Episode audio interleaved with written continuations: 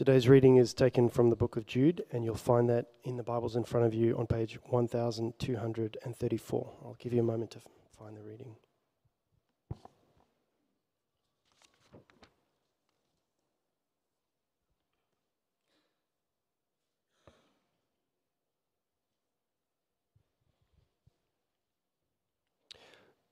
Jude, a servant of Jesus Christ and a brother of James, to those who have been called, who are loved in God the Father and kept for Jesus Christ, mercy, peace, and love be yours in abundance. Dear friends, although I was very eager to write you about the salvation we share, I felt compelled to write and urge you to contend for the faith that was once for all entrusted to God's holy people. For certain individuals whose condemnation was written about long ago have secretly slipped in among you. They are ungodly people who pervert the grace of our God into a license for immorality and deny Jesus Christ, our only sovereign and Lord. Though you already know all of this, I want to remind you that the Lord at one time delivered his people out of Egypt, but later destroyed those who did not believe. And the angels who did not keep their positions of authority, but abandoned their proper dwelling, these he has kept in darkness, bound with everlasting chains for the judgment on the great day. In a similar way, Sodom and Gomorrah and the surrounding towns gave themselves up to sexual immorality and perversion. They serve as an example of those who suffer the punishment of eternal fire. In the very same way, on the strength of their dreams, these ungodly people pollute their own bodies, reject authority, and heap abuse on celestial beings. For even the archangel Michael, when he was disputing with the devil about the body of Moses, did not himself dare to condemn him for the slander, but said, The Lord rebuke you. Yet these people slander whatever they do not understand, and the very things they do not they do understand by instinct, as irrational animals do will destroy them. Woe to them! They have taken the way of Cain. They have rushed for profit into Balaam's error. They have been destroyed in Korah's rebellion.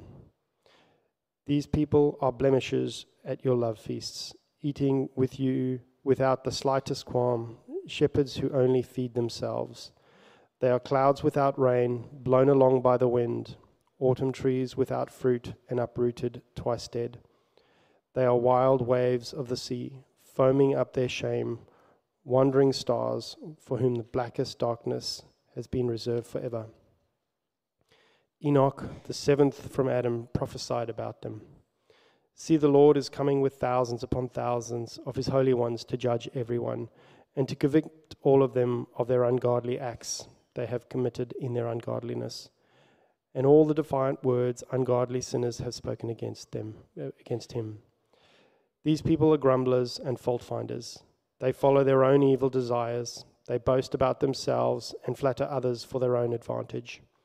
But, dear friends, remember what the apostles of our Lord Jesus Christ foretold. They said to you, In the last times there will be scoffers who will follow their own ungodly desires. These are the people who divide you, who follow mere natural instincts and do not have the Spirit. But you, dear friends, by building yourselves up in your most holy faith and praying in the Holy Spirit, keep yourself in God's love as you wait for the mercy of our Lord Jesus Christ to bring you to eternal life. Be merciful to those who doubt. Save others by snatching them from the fire. To others, show mercy mixed with fear, hating even the clothing stained by corrupt flesh. To him who is able to keep you from stumbling and to present you before his glorious presence without fault and with great joy to the only God, our Saviour, be glory, majesty, power, and authority through Jesus Christ our Lord, before all ages, now and forevermore. Amen.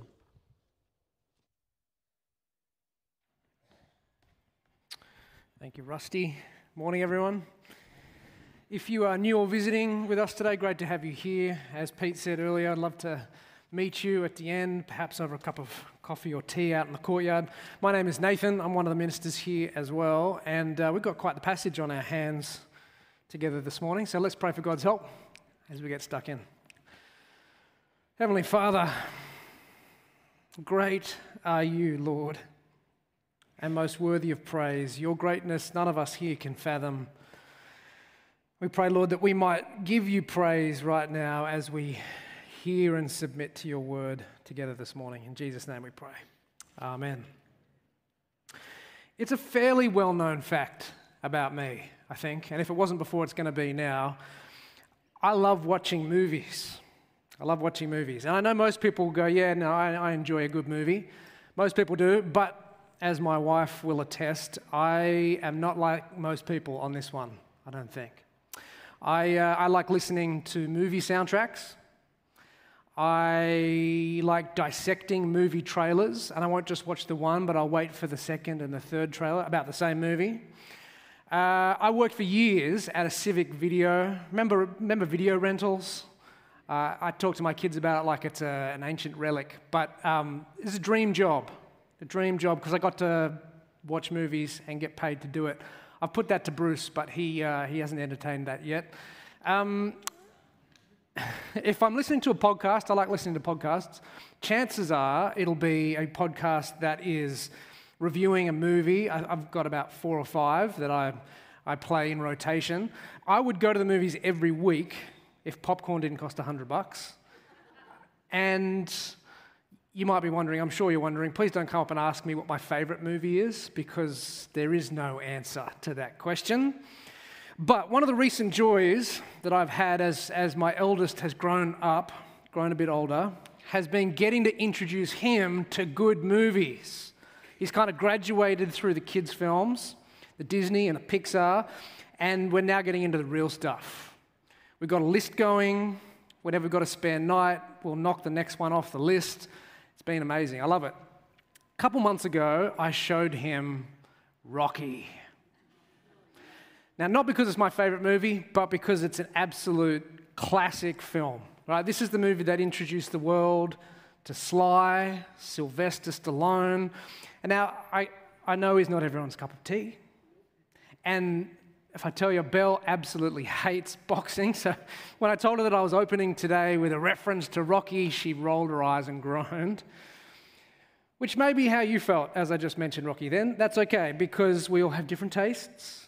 We all have different tastes. But I will say, Rocky did end up becoming the highest grossing film in the US in 1976. And it was nominated for no less than 10 Academy Awards. Did you know that? And it won Best Picture. So there you go. Now, if you haven't seen the film, Rocky is like the classic underdog story, right? It's about a washed up boxer who gets his chance, gets this chance to take a one in a million shot against the champion of the world. And it's funny because Rocky's technique is awful. Like, he's terrible. He has no idea how to block or dodge. The amount of punishment he takes, he's not the strongest, he's not the fastest, but he is a contender. He's a contender. He's got heart. That's Rocky's thing, right? He gets back up. No matter how many times he gets knocked to the mat, he always gets back up because he never stops contending. And you know, that's exactly the attitude that Jude is calling for from those that follow Jesus. They need to be those that never stop contending. Now, we'll return to that idea in just a short moment. Before we do, let me just, by way of introduction, um, locate up where we are at the moment. It might be your first time with us. We've been in this little series, as Pete explained, through all of January, um, looking at some of the smallest and least familiar parts of the New Testament. It's a collection of little letters at the very end of the Bible, and today we're finishing off with the last one, Jude. Here are some of the vitals for this book. This is a letter that they date to around 50 or 60 AD, so just a couple of decades after Jesus has gone, uh, in the earliest days of the church. Uh, it's written by a guy named Jude. You can see that very first word of the letter, Jude. Uh, it's actually not his full name. Jude is a nickname, it's a shortening for either Judah or Judas. Judah or Judas. Um, and there's like eight or nine guys in the New Testament who go by that name. So it's a little tricky to know exactly which Jude is this, right? Well, we also find out, you'll see this in the opening verse. He's, he's, he's the brother of James, he tells us, the brother of James. So that gives us a hint. James became the first leader of the church in Jerusalem. James also happened to be a brother of Jesus. And so in Mark 6, I won't get you to go there now, but you can have a look in Mark 6. We actually get a list of the names of Jesus' brothers. One of them is James, and one of them is Judas. That's our Jude, the writer of this letter, a brother of Jesus. Now, unlike most of the letters in the New Testament, this one's a little bit different as well in the fact that it's not written to a person, it's not written to a particular church, it's not even written to a whole group of churches in a region. This is written to everyone. And you can see that there to those who have been called, who are loved in God the Father and kept for Jesus Christ. Everyone who is called, loved, and kept. That's who Jude is writing to. Now, I don't know how familiar you might be with this book before this morning. One commentator I read this week suggested that the book of Jude is the most neglected book in the whole New Testament. So, if Jude is new for you, you're probably in good company. But there's two main reasons why I think we tend to steer clear of this book. Uh, firstly, it is controversial. And secondly, it's confusing controversial, and confusing. That'll do it. That'll do it. So, why is it controversial? Well, when the, when the councils of the early church went through the lengthy process of confirming which books belonged in the Bible and which didn't, so we're talking like 300s, 400s AD. At the time, there was some debate about whether Jude really belonged in the Bible at all. And it wasn't his theology, it wasn't his message, but Jude quotes from a book called 1 Enoch, there in verses 14 and 15.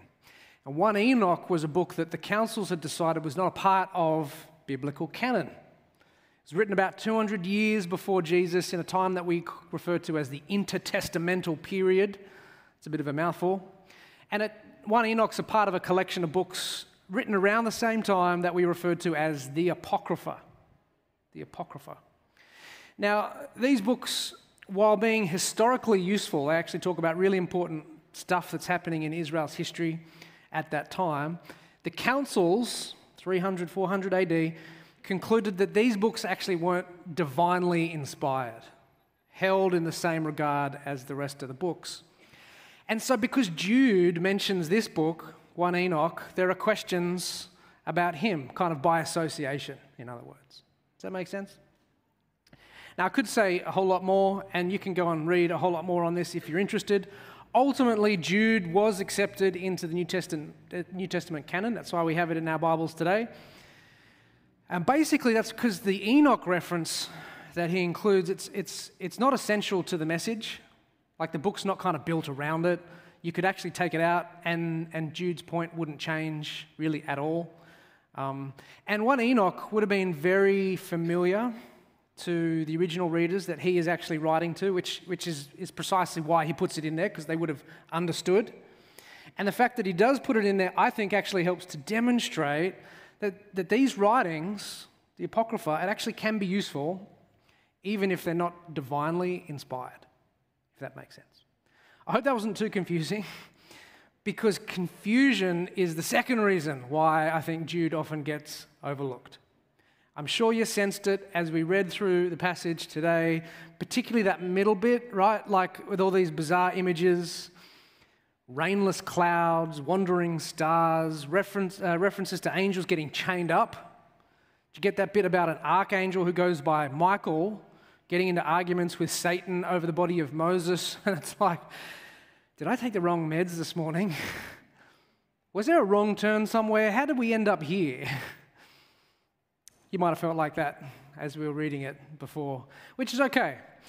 And the good news is that, that Jude is actually making a fairly simple point. The entire purpose of this letter, you can pin it down to a single verse, verse 3. Take a look with me. What does he write? Dear friends, he says, although I was very eager to write to you about the salvation we share, here it is, I felt compelled to write and urge you to contend for the faith that was once for all entrusted to God's holy people. Contend for the faith. You see that there? That's Jude's chief concern. That's why he's writing. That's what he wants us to get out of this. It's right there for us. And the word that he uses there, contend, it's an interesting word to choose. The Greek word that he uses carries with it a sense of intense effort and struggling for something. It was a word that, that was most commonly used in the context of athletes competing in things like the ancient Olympics, which I might add included a primitive form of boxing. And before Rocky, there was Diagoras of Rhodes. He won the boxing wreath at the 79th Olympiad. We're talking 464 BC. Today, which is just an interesting fact, the international airport in Rhodes is named after this guy. That's how big a deal he was. And he was famous for never ducking, never dodging, never stopping, not even blocking the blows from his opponents. He just let it come until they tired out. He's like the OG Rocky the original contender. And those who follow Jesus need to be like that, Jude is saying. We need to be like that. Those who contend for the faith, who don't stop, who never give up the fight. So Jude kind of frames his letter around this call to contend. That's how he begins, verse 3, very important. And in the second section, he goes on to explain why. Why do they have to contend? And he closes the letter out explaining briefly how they are to do it. See, it's pretty simple, pretty straightforward. But as I said, where we, where we usually get unstuck as we're trying to read our way through this book is that, that, that middle section, the why. Because it's here that, that Jude unloads all these crazy images and references. So, what I want us to do is just spend a little bit of time unpacking what's going on in this middle section so it doesn't doesn't confuse us so much. See what kind of sense we can make.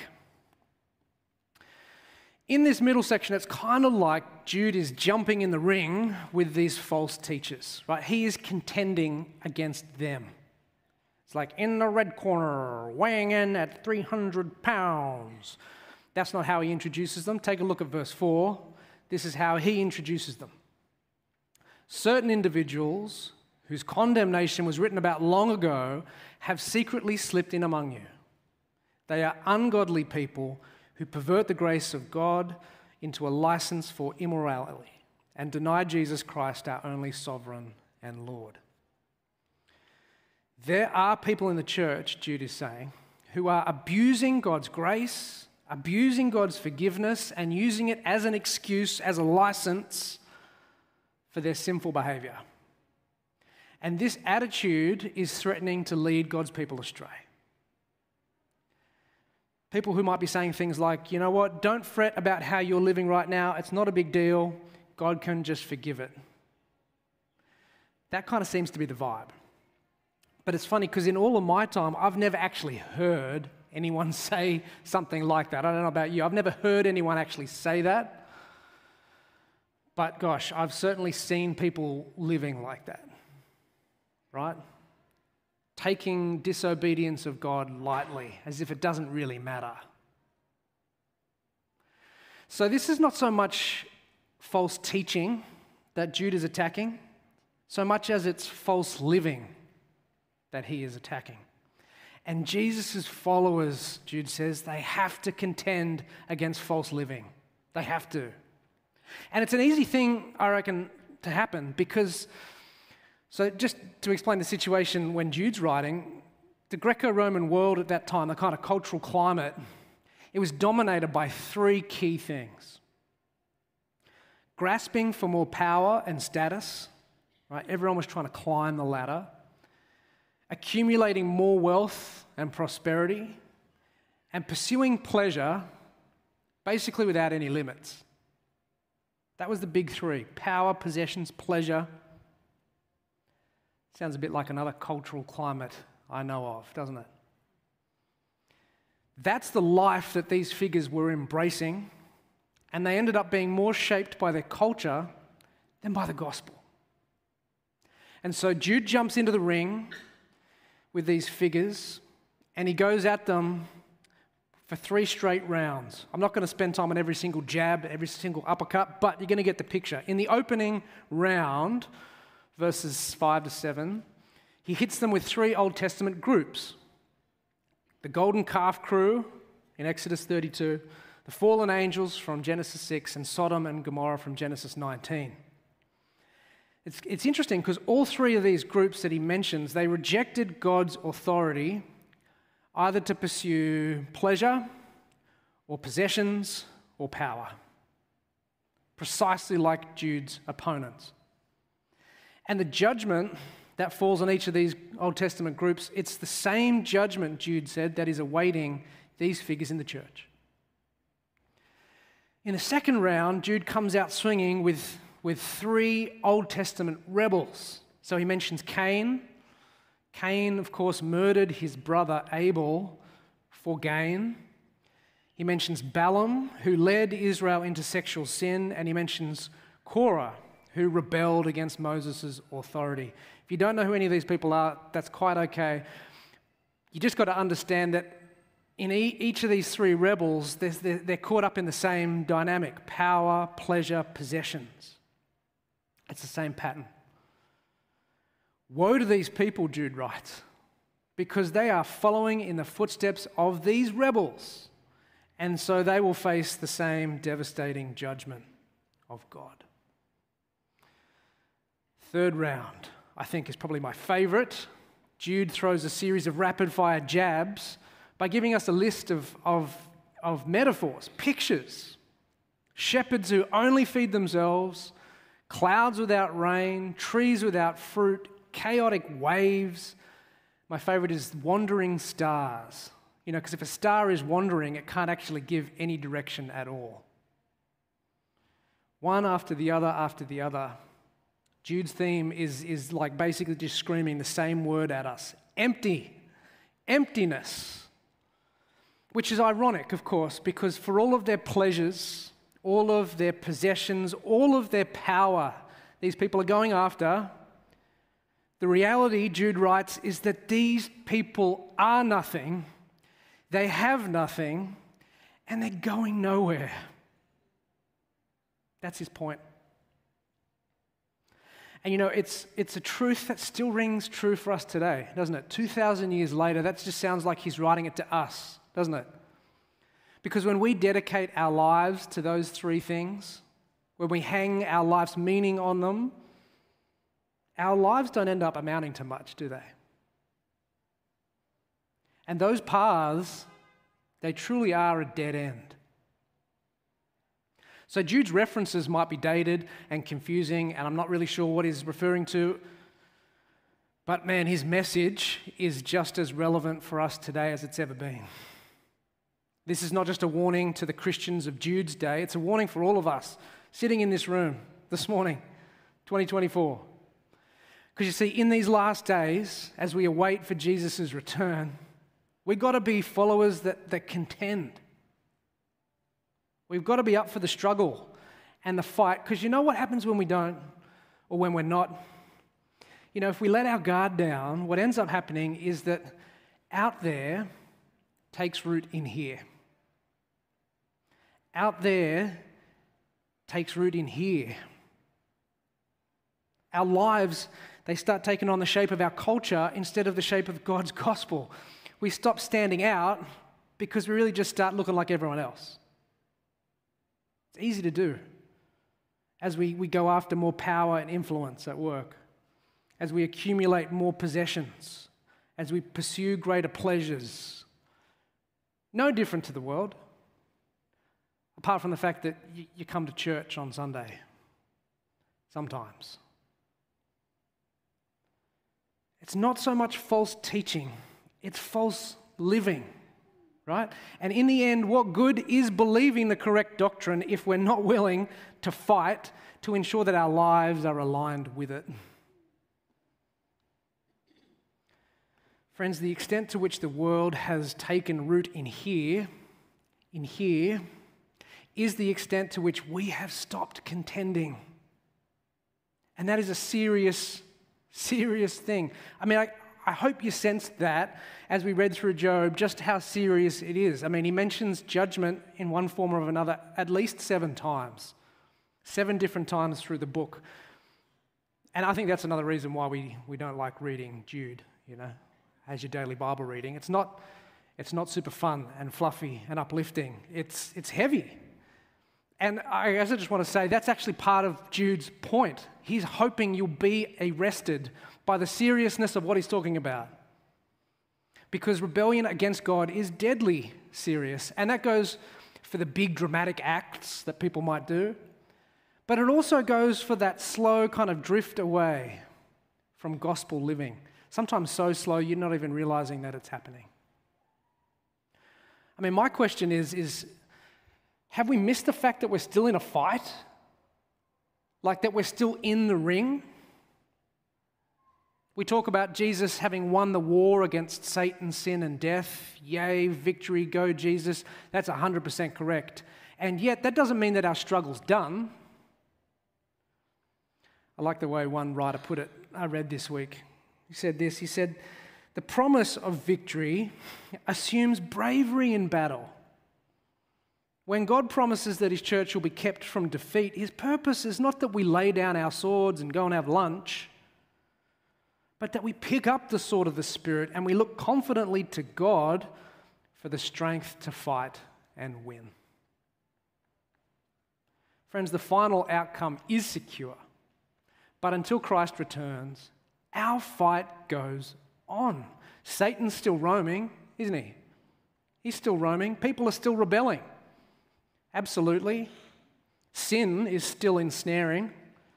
I mean, we know that's true, isn't it? And God's judgment is still waiting. Jude makes that abundantly clear.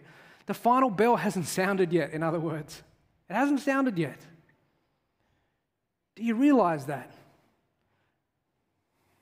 God hasn't put us here to, to live the safest and most comfortable lives we possibly can. He's put us here to contend for the faith which He's entrusted to all of us. We're here to hold out the hope of the gospel by actually living gospel shaped lives and speaking gospel shaped words. The first Rocky movie set a pattern for every sports movie ever since the cheesy training montage. I'm led to believe the thing actually didn't, never existed prior to, to Rocky. And it's also usually paired with some cheesy 80s rock, right? You've got to love it, the training montage. But there's nothing fancy about the way that Rocky trains. His methods are not, you know, it's not rocket science. He jogs, he does some one arm push ups, shadow boxes, and then more jogging. That's about it. So too with the regime that Jude prescribes for us at the end of his letter. It's not rocket science either. Verse 17, take a look. What does he say? We need to remember the apostles' teaching, he says. Remember. So that when Belle and I go and sit down to, to work out our family budget for the year, you might have been having those fun conversations in your own homes. I need to remember Jesus' call to be generous when we have that conversation, don't I? And as I do, I'm actually contending. So, too, when I'm out on the Corso in the middle of a stinking hot day in summer, I have to remember Jesus' call to purity. That is contending. I've got to remember moderation when I'm out celebrating a friend's 40th birthday. And as I do, I'm contending. Others here might just need to know God's word a little better you're kind of thin on the ground. And it's really important that you're not because we won't contend for a faith that we don't know. And we won't contend for a faith if we've forgotten what it is we're actually contending for. What steps are you taking to ensure that you remember? I've just got one suggestion for you, something I've tried doing this week, it's proved helpful when you're in one of those moments and you sense the, the pull of the world to do something contrary to God's word, just speak that word to yourself contend. See if that helps. Contend. Just say that word to yourself and rem- remind yourself that you're in a fight. It's not meant to be easy. In verse 20, Jude encourages them to build themselves up. And one of the simplest ways that we do that, of course, is by gathering together, which is what we're doing here this morning, which is what we've heard about um, from Leah and Jay with growth groups during the week. Have you ever wondered why sometimes it's so hard to just come regularly to church, to your growth group? It's because showing up is contending. Showing up is contending. We're actually engaging in spiritual battle just by being here together, by gathering. And so, of course, it's going to be hard sometimes. You know, if you're having one of those weeks and you, you get up in the morning and you're on the fence about whether to show up, contend. You know, say that word to yourself contend. Remember that the battle is still going. The third thing Jude tells us contending involves is praying in the Spirit. God's not here just to do our bidding, right? Sometimes our prayer lives, they begin to reflect that kind of like shopping list of demands that we want from God. And you know, we're encouraged to bring our requests before the Lord, absolutely. But have you ever tried beginning your time in prayer by actually asking God what He would like you to pray for today? It's worth trying if you've never done that before. Praying in the Spirit. This coming week, of course, is the perfect opportunity for us to flex our prayer muscles. You know, if, if you're not in good habits and routines with prayer, why not use this week to kind of get back on track? Join us one of the sessions at lunch in the morning, come to prayer and praise night. Uh, take advantage of this week, right? We're sending you prayer points every day. If you can't make it into the prayer sessions, at least do something with those when they turn up in your inbox. I really like what Jude says in verses 22 and 23 as well. Be merciful, he says, to those who are doubting. Snatch others from the fire. I like it because Jude assumes that we might get knocked down sometimes. The people around us might get knocked down. They might grow weary from the fight. They might get lured away by the world. And I know even as I say that, there'll be people who pop into your minds. Don't give up on them. Jude say. Don't give up on them. Contend for them. I read a uh, story this week of a guy who had grown up in a Christian family his whole life, gone to church every week basically, and uh, at age 17, he got his girlfriend pregnant. And when he sat down to break the news to his parents, he didn't just have to tell them about the pregnancy, he also told them about the fact that that his entire Christian life up until that point had been a lie. He kind of just been playing along, living the double life. Tough conversation, right? Both for him and for his parents. He ended up going on to marry uh, his girlfriend. He moved away, he joined the army, and things then got worse. He described it this way He said, I went from being this young guy from a Christian family to suddenly being a guy who was getting into fights in the pub every single week, who began to chase women a lot, even though I had a wife and children at home, and a guy who'd become critical of everyone else around me, who began to think of myself as higher than everyone else because I was in the army. I read that quote and I thought, man, that's exactly what Jude's warning us about in this passage, right? being drawn away by the promise of power, possessions, pleasure. This guy ended up being deployed to East Timor for eight months. By the time he got back, his marriage was in tatters. Basically, his wife decided to leave him because of how poor the relationship was. She took the kids, moved overseas. So he drank more, he fought more, he slept around more. Until one day, he stumbled onto some videos that his twin sister had left on a computer that she'd given to him, and they were sermons. And he, she put them on the computer in the hope that one day he might watch them, and by God's grace, one day he did. Jesus died for bad people, he heard the preacher say. Bad people, not good people.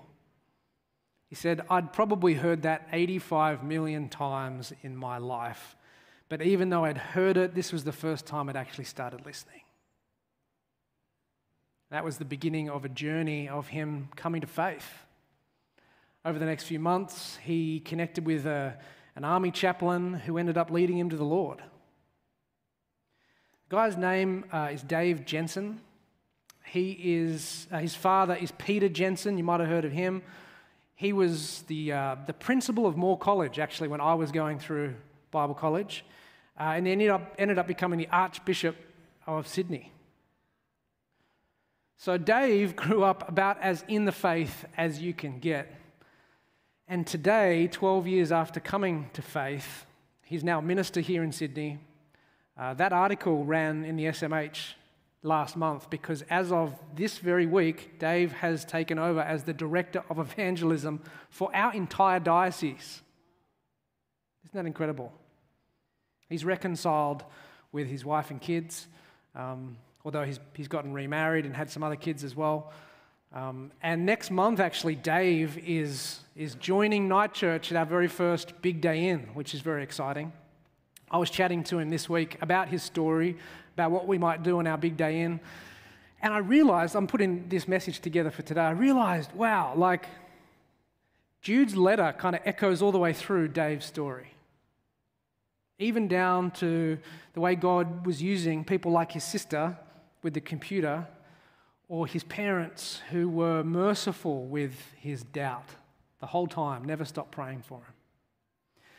Dave's story is a reminder that even if we stumble and fall, even if those in our lives who we love, they stumble and fall, we can always get back up off the mat. Though there might be times in our lives when we stop contending for God, He never stop stops contending for us, right? That's the gospel truth, isn't it? He never stops contending for us. He contended for us when he sent his son into the world to die and rise again, and he continues to contend for us even now. No matter how far you may be wandering from him, God is still contending for you. And you know, though Jude is a fairly heavy book, I'm sure you might have felt that this morning. He opens his letter and he closes his letter with words of comforting assurance. So, verse 1 We are those, he said, who are called, who are loved in God the Father, and who are kept for Jesus Christ. Aren't those three amazing words to describe us? Called, loved, kept. You are kept by God. Isn't that a thought? No matter how wide we might stray or how deep we might fall, you are kept. And it's a theme that Jude returns to at the end with the final two verses. If you've still got the passage open, this is really the only part of the book anyone's usually familiar with. It's called the doxology, which is kind of a fancy word for a phrase of praise. And this is how he starts. He says, To him who is able to keep you from stumbling, right? That's God keep you from stumbling, and to present you before his glorious presence without fault and with great joy. That's what God does. Even as we contend for the faith, friends, we don't do it alone. And we don't do it under our own strength. God is always there too, contending right there alongside us. Because the victory is always His. Let's pray.